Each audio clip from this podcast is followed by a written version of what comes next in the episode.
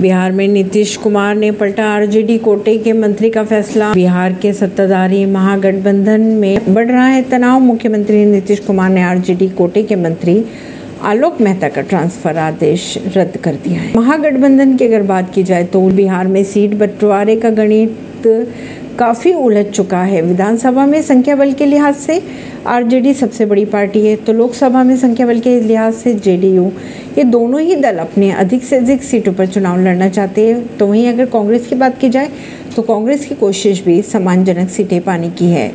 Left party भी करीब आधा दर्जन सीटें चाहती है। ऐसी ही खबरों को जानने के लिए जुड़े रहिए जनता सरिश्ता रिश्ता पॉडकास्ट से। परवीन दिल्ली से।